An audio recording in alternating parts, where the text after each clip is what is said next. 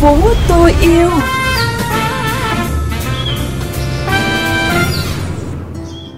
Thanh Thúy và Tấn Khoa mến chào quý vị và các bạn đang cùng lắng nghe chương trình Thành phố tôi yêu trên kênh VOV Giao thông Mê Công FM 90 MHz, phát định kỳ vào sáng thứ năm và phát lại vào sáng thứ sáu hàng tuần.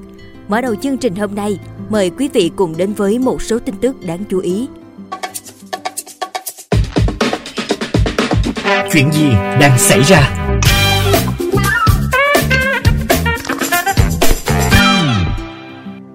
Theo báo cáo thường niên của Hiệp hội Dự án Carbon Toàn cầu GCP, lượng khí thải CO2 toàn cầu đang tăng trở lại, gần đạt các mức như trước khi bùng phát đại dịch Covid-19. Đáng chú ý, tổng lượng khí thải CO2 trong năm nay sẽ chỉ thấp hơn mức kỷ lục ghi nhận vào năm 2019, dự báo sẽ tăng 4,9% lên 36,4 tỷ tấn. Hưởng ứng chiến dịch làm cho thế giới sạch hơn năm 2021, trên địa bàn tỉnh Sóc Trăng, Sở Tài nguyên và Môi trường tỉnh này đã phối hợp với Quỹ ban Nhân dân quyện Thạch Trị tổ chức các hoạt động như tuyên truyền, vận động đoàn viên thanh niên, hội viên các đoàn thể làm vệ sinh môi trường, thu gom rác thải tại cơ quan, đơn vị, vớt rác trên một số tuyến kênh, rạch, đồng thời tăng cường phối hợp đưa tin về những quy định bảo vệ môi trường trên các phương tiện thông tin đại chúng, cấp phát hơn 1.800 túi môi trường cho hội viên các đoàn thể, góp phần tuyên truyền hạn chế việc sử dụng túi ni lông khó phân hủy. Ủy ban Nhân dân tỉnh Bến Tre vừa có ý kiến thống nhất theo đề xuất của Sở Tài nguyên và Môi trường về quy hoạch khu liên hợp xử lý chất thải rắn tập trung và phương án dự phòng tiếp nhận rác thải trong trường hợp nhà máy xử lý rác thải Bến Tre không còn khả năng tiếp nhận xử lý. Giao Sở Tài nguyên và Môi trường cập nhật đưa hai vị trí đề xuất vào quy hoạch chung của tỉnh để lấy ý kiến thực hiện. Theo Sở Tài nguyên và Môi trường Bến Tre, hiện nhà máy xử lý rác thải Bến Tre hoạt động không hiệu quả, lượng rác tồn động tại nhà máy trên 50.000 tấn. Không phải chuyện đâu xa. Thưa quý thính giả, phân loại rác tại nguồn là một chủ trương đúng đắn nhằm nâng cao ý thức, giúp người dân chủ động tham gia bảo vệ môi trường sống. Thời gian đầu, các hộ dân rất tích cực hưởng ứng phong trào này, nhưng chỉ được một thời gian ngắn thì đâu lại vào đấy. Bên cạnh những cá nhân có ý thức thì cũng còn nhiều tập thể, hàng quán xem nhẹ việc này, làm dẫn đến hành trình xây dựng khu phố văn minh ngày thêm khó khăn. Vấn đề này, phóng viên của Mekong FM đã có những ghi nhận cụ thể ở khu vực thành phố Cần Thơ. Mời quý vị cùng theo dõi. Theo Sở Tài nguyên và Môi trường thành phố Cần Thơ, mỗi ngày thành phố có khoảng 650 tấn rác thải sinh hoạt được thu gom. Tỷ lệ thu gom đạt từ 85 đến 90% lượng rác thải hàng ngày. Sở Xây dựng thành phố Cần Thơ cũng đã phối hợp cùng các quận Ninh Kiều, Cái Răng và Bình Thủy triển khai kế hoạch thu gom và phân loại chất thải rắn sinh hoạt trên địa bàn. Theo đó, các địa phương trên triển khai thu gom, phân loại rác thí điểm tại các phường Lê Bình, quận Cây Răng, phường Trà Nóc, quận Bình Thủy và tất cả các phường trên địa bàn quận Ninh Kiều. Rác được phân loại theo các tiêu chí, chất thải rắn sinh hoạt không đốt được, gồm kim loại, rác xây dựng, thủy tinh, gốm sứ. Chất thải rắn nguy hại gồm pin, thiết bị điện tử, bóng đèn, bình ga, bình ắc quy và chất thải rắn sinh hoạt đốt được phát sinh từ quá trình sinh hoạt của người dân. Trong năm 2020, hoạt động này đã được các quận huyện trên địa bàn thành phố quan tâm triển khai thực hiện và đạt được nhiều kết quả. Cụ thể tại huyện Thới Lai, hơn 97% khối lượng chất thải sinh hoạt phát sinh được phân loại tại nguồn. Còn quận Ninh Kiều, tỷ lệ này là 80%, quận Cái Răng đạt 65%, quận Bình Thủy đạt 41%. Điều đáng mừng là phong trào đã nhận được sự hưởng ứng của các hộ gia đình, các khu dân cư. Đơn cử như chị Nguyễn Thị Ánh Hường, ngụ tại phường Hưng Lợi, quận Ninh Kiều, thành phố Cần Thơ. Không những hưởng ứng mà chị còn dạy cho con cháu trong gia đình cách phân loại rác, hình thành ý thức tốt cho các em. Chị cho biết về cách phân loại rác của gia đình mình. À, mì hay là à, rau này kia là rác sinh hoạt hàng ngày.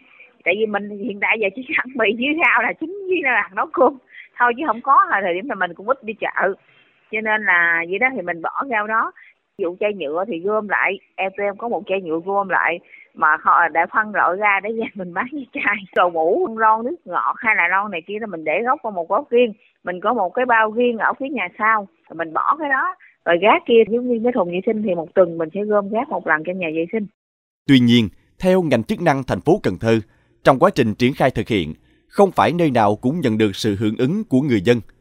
Thực tế ở nhiều nơi, việc phân loại chất thải sinh hoạt chưa triệt để. Người dân vẫn giữ thói quen bỏ tất cả các loại rác vào cùng một chỗ, bất chấp đó là rác thải hữu cơ hay chất thải khó phân hủy. Làm nghề thu gom rác đã nhiều năm nay, ông Lý Văn Hùng, công nhân của công ty trách nhiệm hữu hạn Đỗ Duy, tâm sự. Ví dụ như là miễn thì để riêng, nó mà nhiều người ta dòm vô à, nói chung là bị đứt tay hoài cháu ơi ờ à, bị đứt tay máu chảy phúng phúng người ta dồn chung đó rồi mình không biết đó, vô tình mình thọt tay xuống mình lấy cái bọc gác lên đó rồi miệng nó cắt đứt. Mình mãi tay chân chú bấy chân nè. Như chú làm lâu rồi chú biết đó, cũng có tùy theo quán hộ gia đình cũng vậy cũng tùy theo hộ. Đó chứ không phải là gom hết trơn. Thì có người về người khác. Nhưng mà mình cái cái công việc uh, mình làm mình thấy hơi buồn. Những cái người ta không có ý thức á. Người ta bỏ bừa bãi vậy mình hơi buồn vậy thôi. Ở các khu vực nông thôn việc phân loại chất thải rắn sinh hoạt chủ yếu được tiến hành tại hộ gia đình đối với một số loại chất thải như giấy, bìa cát tông, kim loại được thu gom để bán. Chất thải thực phẩm cho chăn nuôi được thực hiện để đáp ứng chỉ tiêu môi trường trong xây dựng nông thôn mới. Còn các thành phần khác hầu như đều không được người dân phân loại.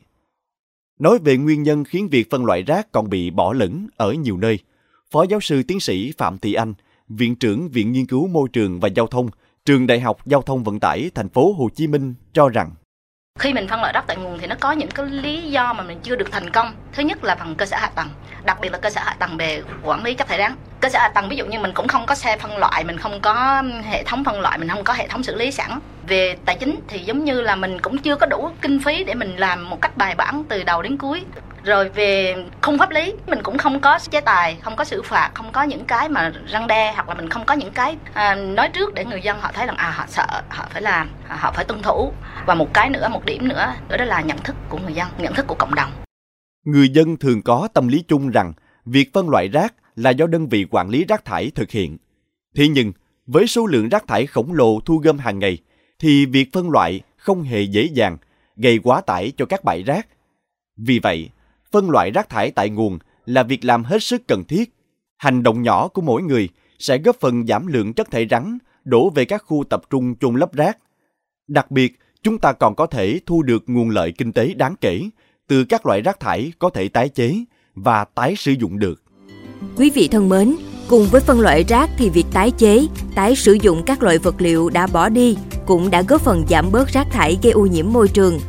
Với suy nghĩ này, trong nhiều tháng vừa qua, anh Trần Hoàng Kha ở ấp Mỹ Hiệp 2, xã Tân Tiến, thành phố Vị Thanh, tỉnh Hậu Giang đã tận dụng những vỏ xe ô tô cũ để tạo thành nhiều chậu kiển đẹp mắt, tiện dụng. Để hiểu thêm về ý tưởng sáng tạo này, mời quý vị cùng lắng nghe những chia sẻ của anh Trần Hoàng Kha, nhân vật của Thêm yêu thành phố ngay sau đây. Thêm yêu thành phố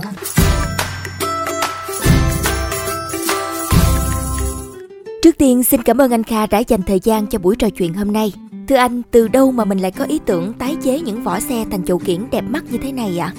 Ý tưởng thì à, tại vì là lúc đặt dịch à, vừa rồi giãn cách đó chị à, thời gian rảnh rỗi nhà thất nghiệp đó thì em lên mạng em tìm tòi tình cờ phát hiện là thấy vỏ xe rồi nó cũng bền quá cho nên là từ đó là em có ý tưởng là làm chậu bông để mà trồng cây trồng kiển hiện tại thì mẫu mã bên em thì chắc cũng năm sáu ờ, mẫu gì đó Thường thì anh phải mất bao nhiêu thời gian để từ một chiếc lớp xe cũ làm ra một chậu kiển với hoa văn, màu sắc bắt mắt và kiểu dáng đáng yêu như thế này ạ?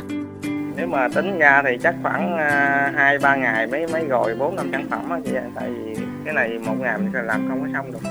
Từ cái lúc mà mình mua vỏ xe về là qua chắc cũng bảy tám công đoạn gì mới thành phẩm được một sản phẩm về là mình à, cắt ra rồi mình lộn ngược lại rồi mình à, rửa vệ sinh cho sạch. Rồi mình phơi khô rồi mới xịt sơn. Sơn xong rồi dễ mà không à, qua đầu rồi à, thành phẩm rồi với nhiều mẫu mã kích cỡ như vậy thì anh bán ra thị trường theo mức giá như thế nào anh? Mức giá dao động từ 70 đến 220 chị. Tại vì vỏ xe mình nó nó nhiều size lớn nhỏ khác nhau á Cho nên là giá từ khoảng đó hiện tại thì em à, bán qua mạng tại vì à, nhà mình còn ở trong vườn á nên là cũng hơi khó bán nên em bán trên mạng thôi Theo anh thì ưu điểm nổi bật nhất của những phụ kiện được làm từ vỏ xe này là gì? tại vì em thấy lớp xe của mình là bây giờ phế liệu bỏ cũng rất là nhiều nên là tận dụng lại để mà làm chậu bông thì nó nó rất là bền với mình thời gian mình xài nó lâu lắm. mình di chuyển đâu nó không có bể nữa nếu mà lớp xe mình cứ để ờ, ngoài nắng mưa vậy thì nó vẫn còn hoài chứ nó không có tự phân hủy được nếu mà mình tái chế lại mình sử dụng được thì nó ờ, giảm được cái phần ô nhiễm môi trường Không dừng lại ở việc sản xuất ra các chậu kiển mà hiện nay anh Kha vẫn tiếp tục mày mò để tạo ra thêm các sản phẩm mới như là bàn ghế, cũng từ chính những vỏ xe tưởng chừng đã bỏ đi. Chúc cho anh Kha sẽ thành công hơn với những ý tưởng mới của mình và các sản phẩm của anh sẽ được thị trường đón nhận anh nhé. Phần trò chuyện của anh Trần Hoàng Kha, người hóa kiếp vỏ xe thành chậu kiển tiện dụng, đã khép lại chương trình Thành phố tôi yêu. Cảm ơn quý vị và các bạn đã quan tâm theo dõi. Thanh Thúy và Tấn Khoa xin chào và hẹn gặp lại trong các chương trình lần sau.